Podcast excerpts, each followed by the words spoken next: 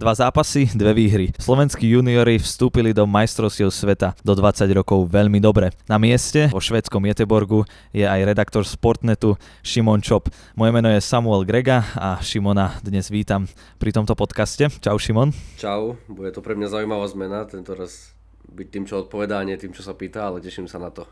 Áno, dnes sme si trošku vymenili roli a pozrieme sa na to, ako to priamo na mieste vyzerá. Tak Šimon, ako zatiaľ hodnotíš juniorské majstrovstva sveta?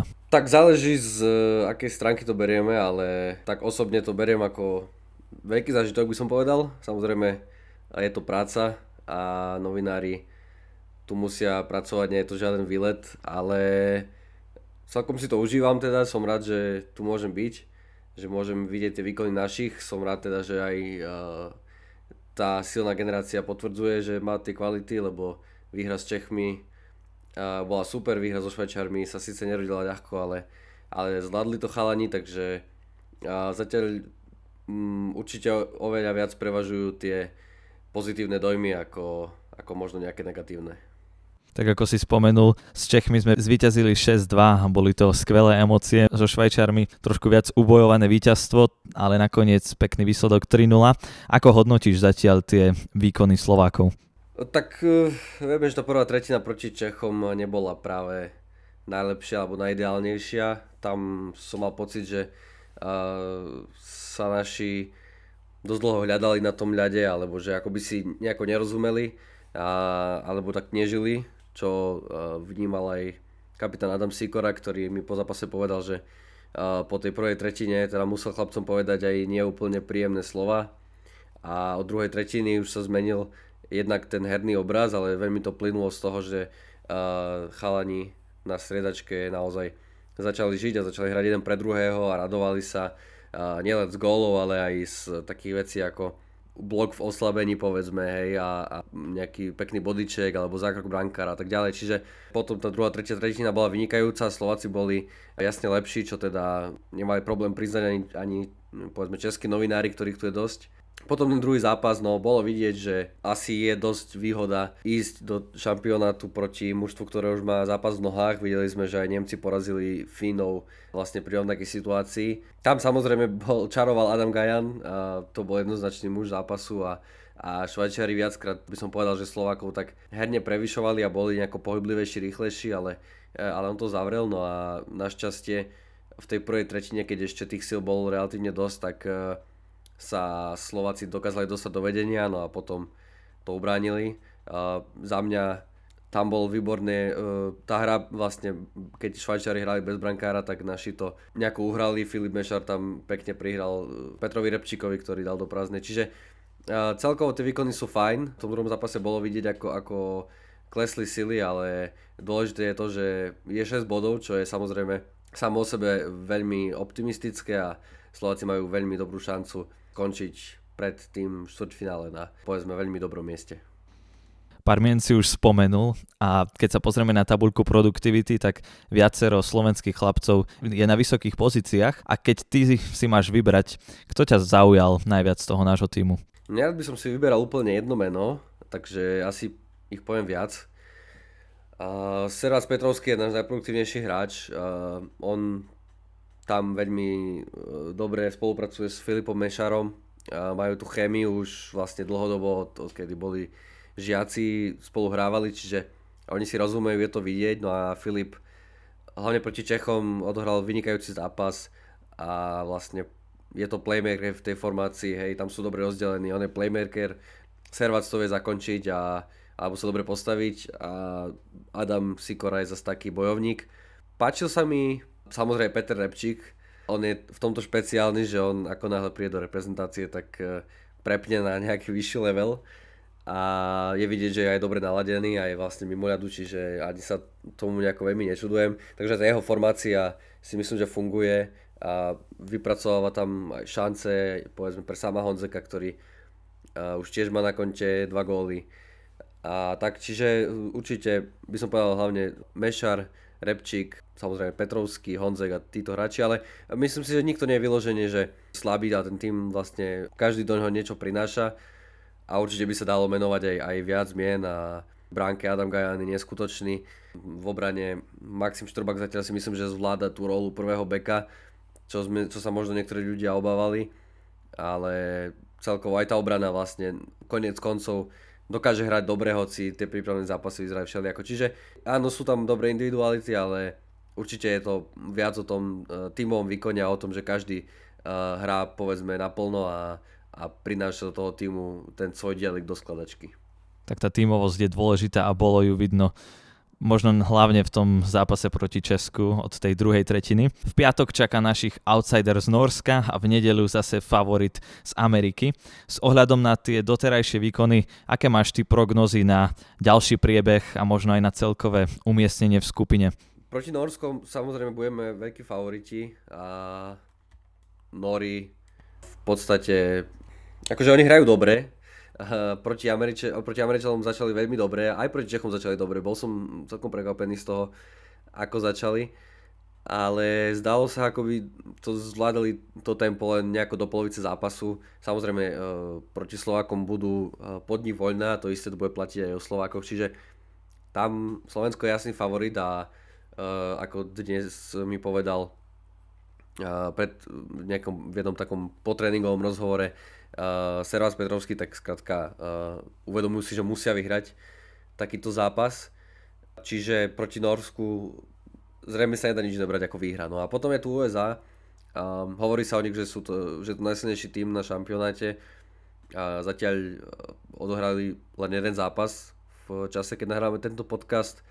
Uh, nebol to úplne ideálny výkon, aj oni boli zrejme zaskočení uh, tým, ako sa Nori držali v zápase, viackrát dokonca mohli otvoriť skóre, čo nečakal nikto. Bavil som sa, taká pikoška s, s mamou jedného norského hráča a, a povedal mi, že ani tí Nori to nečakali, ako nakoniec obstojne dopadli. Čiže na, na tú Ameriku sa neodvážim niečo predpovedať. Je to ešte skoro, lebo hovorím, hrali jeden zápas a oni vedia mať tie začiatky turnajov také slabšie. Čo sa týka Norska, tak oni hrajú rýchly hokej a, a veľmi fyzicky až, až na hranie miestami, čiže uh, bude potrebné sa nenechať rozhodiť a ideálne, aby uh, tá ofenzíva vlastne búšila. Do tej brány od začiatku, zase tí brankári norskí uh, sa mi nezdali až taký, povedzme, kvalitní a ideálne bude skrátka čím skôr ich zlomiť a tým, tým to bude lepšie a tým budeme môcť hrať uh, viac v pohode. Čiže to je za mňa asi, asi hlavný krok uh, k tomu pohodlne povedzme poraziť Norsko a, a nerobiť z toho zbytočnú drámu. Uh-huh. Naši mali dnes, teda vo štvrtok, keď nahrávame tento podcast, voľný deň. Aký mali program? No, bol som uh, vlastne sa pozrieť do obedu na ich tréningu. Neboli, že úplne uh, vydýchli, ale uh, samozrejme dali si jeden intenzívny, intenzívny tréning, uh, nebol úplne dlhý, ale vlastne zatrénovali si. Uh, na začiatku boli na ľade tí hráči, ktorí nezvyknú hrávať v zápasoch, čiže náhradníci, potom ich doplnili aj všetci ostatní, takže viac menej eh, chceli ostať v, v tom tempe. To bol asi z, z tej hokejovej stránky uh, program našich, ktorí teda samozrejme nemajú veľa možností ako trénovať, lebo tie zápasy sú no, vlastne nasekané na seba a, a skutočne tých voľných dní veľa nie je. Čiže je to o tréningu a o relaxe dnes, no. Uh-huh. A máš z toho z nášho slovenského týmu možno nejakú pikošku alebo zaujímavosť? Také postrehy skôr by som povedal. Napríklad o Adamovi Gajanovi. Áno, to je aj taká pikoška, že ja som o tom aj písal. Všimol som si jeden jeho rituál. Vždy na konci rozcvičky jeho posledný dotyk s pukom je taký, že vezme jeden puk a vlastne z blízkosti stredového kruhu a, a vystrelí ho na superovú bránku čo je, neviem, či možno trošku aj na hrane, lebo vieme, že tými si strážia tú svoju polovicu ako také teritorium, takže to má tak celkom, proti Česku som si to všimol prvýkrát a potom som to až tak sledoval proti Švajčiarsku, že či, či to urobí znova a urobil to, tak som sa ho na to pýtal, no a povedal, že áno, že má takýto rituál. Trafil sa do tej brány? Proti Čechom áno a proti Švajčiarom tam stal brankár, tak ho to trafilo, tuším, do korčule alebo do betónu alebo tak nejak. A nebola tam žiadna reakcia? Nie, a možno si aj nevšimli, vieš, kto to vystrelil, lebo takých zratených pukov je viac. A spomínal si, že proti Švajčiarom sa mu tam aj nejak zaplietol Luka Radivojevič. A, no áno, áno. Uh, Gajan išiel vystreliť a na našu bránu teraz, on, on tak zvykne počas tej rozsvičky aj zobrať si puk a uh, strieľať do branky, tak sa mu tam uh, ako, ako, ako, skôr než zapletol, ale neuhol sa mu, až by som povedal Luka, neviem či ho nevidel, alebo či to bolo schválne, že tak si korčilovali navzájom do cesty a nikto sa neuhol, tak e, sa tam tak čuchli. Tak Gajan bol trošku nespokojný s tým, trošku poslal puk jeho smerom, asi aby ho na to upozornil, ale to sú len také naozaj podpichovačky, alebo ako by som to nazval. Samozrejme, bolo ich vidno aj na tréningu, bolo vidieť, že chlapci sú dobrá partia a že, že aj takýmto spôsobom ju nejako možno utužujú a, a vlastne všetko v rámci takej, takých dobrých vzťahov by som povedal. No a samozrejme aj tá jeho maska je krásna, kde má vlastne to svoje moto a kde má vyobrazených e, Staňu a Lašaka ako brankárov z Jeteburgu 2002, čiže tak si pripomenul túto symboliku.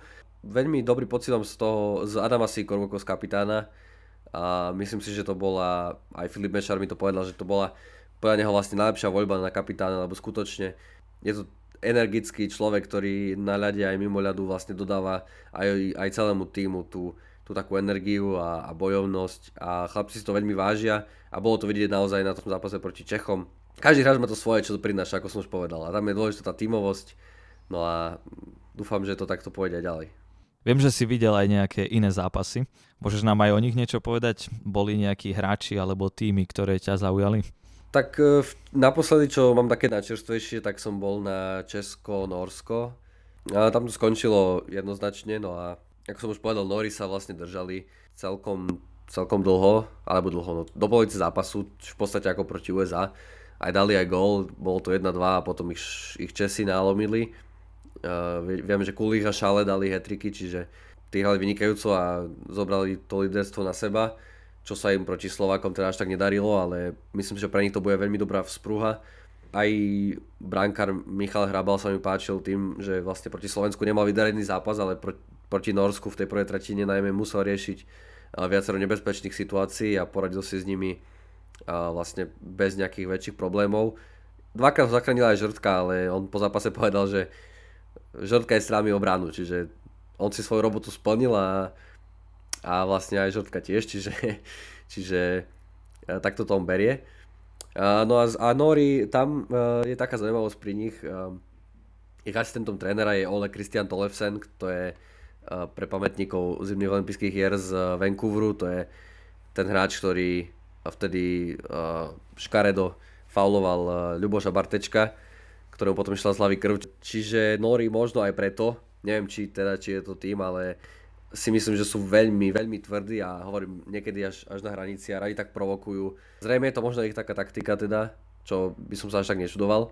Takže tento zápas v takej, uh, v takej najčerstvejšej pamäti, ale samozrejme v pres centre a tak uh, chodia aj sú televízie a tam tak jedným očkom skôr sledujem tie ostatné zápasy z, z tej druhej skupiny. Chystám sa teraz na, na Nemecko, keďže aj včera sme tam dosť boli prekvapení z toho, že porazili tých Fínov, tak uvidíme, čo, čo predvedú proti Švédom. Asi toľko. Ono je to tak, že naši keď hrajú o 12 tak potom eh, ten človek musí pracovať a nemá úplne vždy čas eh, ešte odbehnúť na ďalší zápas, čiže tie prvé dva dni boli, uh, boli také, no, že áno, videl som aj tie zápasy, ale zase úplne takto do detajlov sa to sledovať od začiatku do konca mi nedá, možno potom od tej druhej tretiny, tak áno, určite rád si zájdem aj na tie zápasy, prípadne od nich niečo vypozorujem, napíšem a tak. Samozrejme, Šimon prináša veľmi zaujímavé články z priamo z dejiska, ktoré si môžete pozrieť a prečítať na sportnet.sk. A Šimon, eh, vo Švedsku sú majstrovstvá po dlhšom čase, posledné roky boli iba v zámori. Aká je tam atmosféra na štadiónoch? No, v zámori je eh, lepšia. To by som kľudne povedal, aj keď teraz sa hovorí, že pri tých ligách, tak áno, Európania sú hlučnejší a, a lepší povedzme v odzovkách a že v Kanade to je ako na divadle, ale a, pri týchto juniorkách to je dosť naopak si myslím. Uh, hej, Československo, čo bolo vlastne derby, uh, tak tá arena bola zaplnená, by som povedal, možno do nejakej tretiny.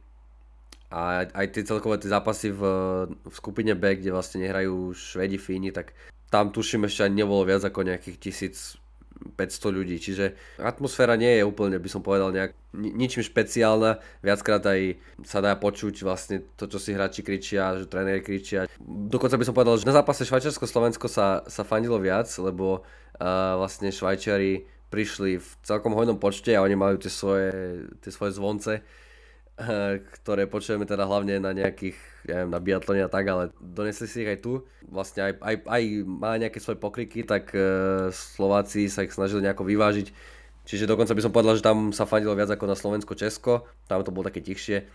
Ale celkovo no, atmosféra vo Frolundaborgu, čo je arena, kde, kde hrajú Slováci, a, tak nie je nejaká oslnivá, ale hovorím, chcem ísť do Skandinávie a chcem ísť na domáci zápas Švedov, tak verím, že tam to bude diametrálne uh, odlišná pesnička. A ako zvládajú domáci organizáciu?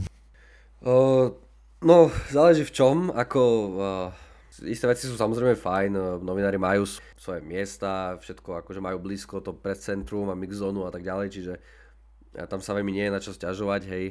A skôr teda by som podotkol teraz takú pikošku, keď vlastne hlasateľ v zápase Slovensko-Česko hlásil góly, vylúčenia a tak ďalej, tak dosť si to plietol.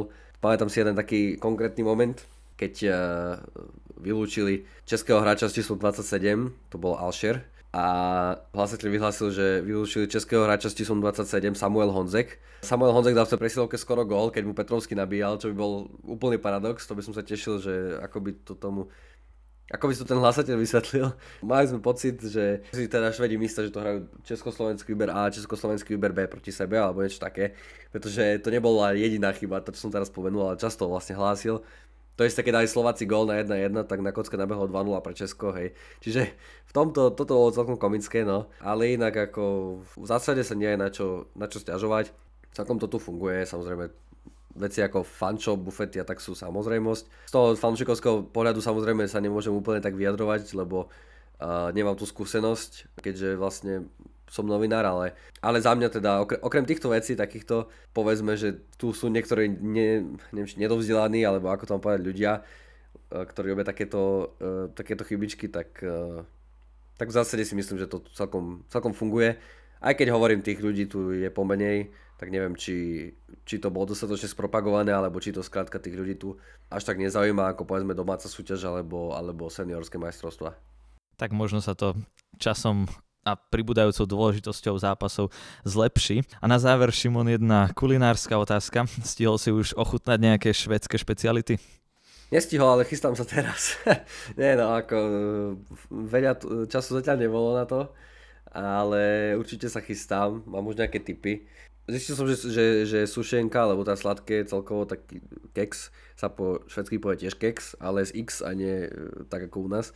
Čo bolo celkom vtipné a potom som v presentre videl uh, keks, ktorý sa volal keks a bol fakt dobrý. Čiže ten som si dal ten bol fakt dobrý. Zatiaľ e, teda 100% za mňa. No a mal som teda švedskú pizzu, čo je taká zaujímavosť, že e, Švedi, e, keď si tu objednáš pizzu, tak ti k prinesú taký kapustový šalát. To ma teda dosť prekvapilo. Najprv som si myslel, že keď mi prišiel ten, e, ten kuriér z Voltu, vlastne keď, mi dovezol, keď mi dovezol tú pizzu a k nej ten kapustový šalát, tak si myslím, príjem z toho pre centra bude vyzerať ako nejaký gurman, že vlastne jem pizzu s kapustou a potom keď som tam prišiel, tak som videl, že všetci tam mali pizzu s kapustou, takže potom som si to googlil a som zistil, že to je taká švedská špecialita. Skúšal som to dať dokopy, uh, nebolo to zlé, akurát, že tá kapusta bola veľmi výrazná, takže nakoniec som to uh, dojedol bez nej a že to je zatiaľ asi, tak, asi taká najväčšia sranda, no. Že pizzu s kapustou som naozaj nečakal. Takže doma to tak nebudeš jesť, hej? Nie, nie, akože zatiaľ som fanúšikom pici bez kapusty, ale zase ako vieš, kebyže musím, tak bez problémov to aj s tou kapustou. Ja mám kapustu rád. Dobre, Šimon, ďakujem ti krásne a vám, milí poslucháči, prajem ešte krásny deň a ak chcete vedieť viac priamo z diania v sledujte Sportnet aj naše sociálne siete, kde Šimon Čop bude prinášať exkluzívny pohľad priamo odtiaľ. Šimon, tebe ďakujem za tvoj čas a prajem ti ešte krásny čas priamo v dejisku majstrovstiev sveta do 20 rokov a verím, že ešte sa veľakrát potešíš zo slovenskej výhry. Ďakujem, verím aj ja a sledujte nás a hlavne fandite našim, nech im to ide a nech tohto roku eh, prekvapia povedzme a postupia eh, čo najďalej.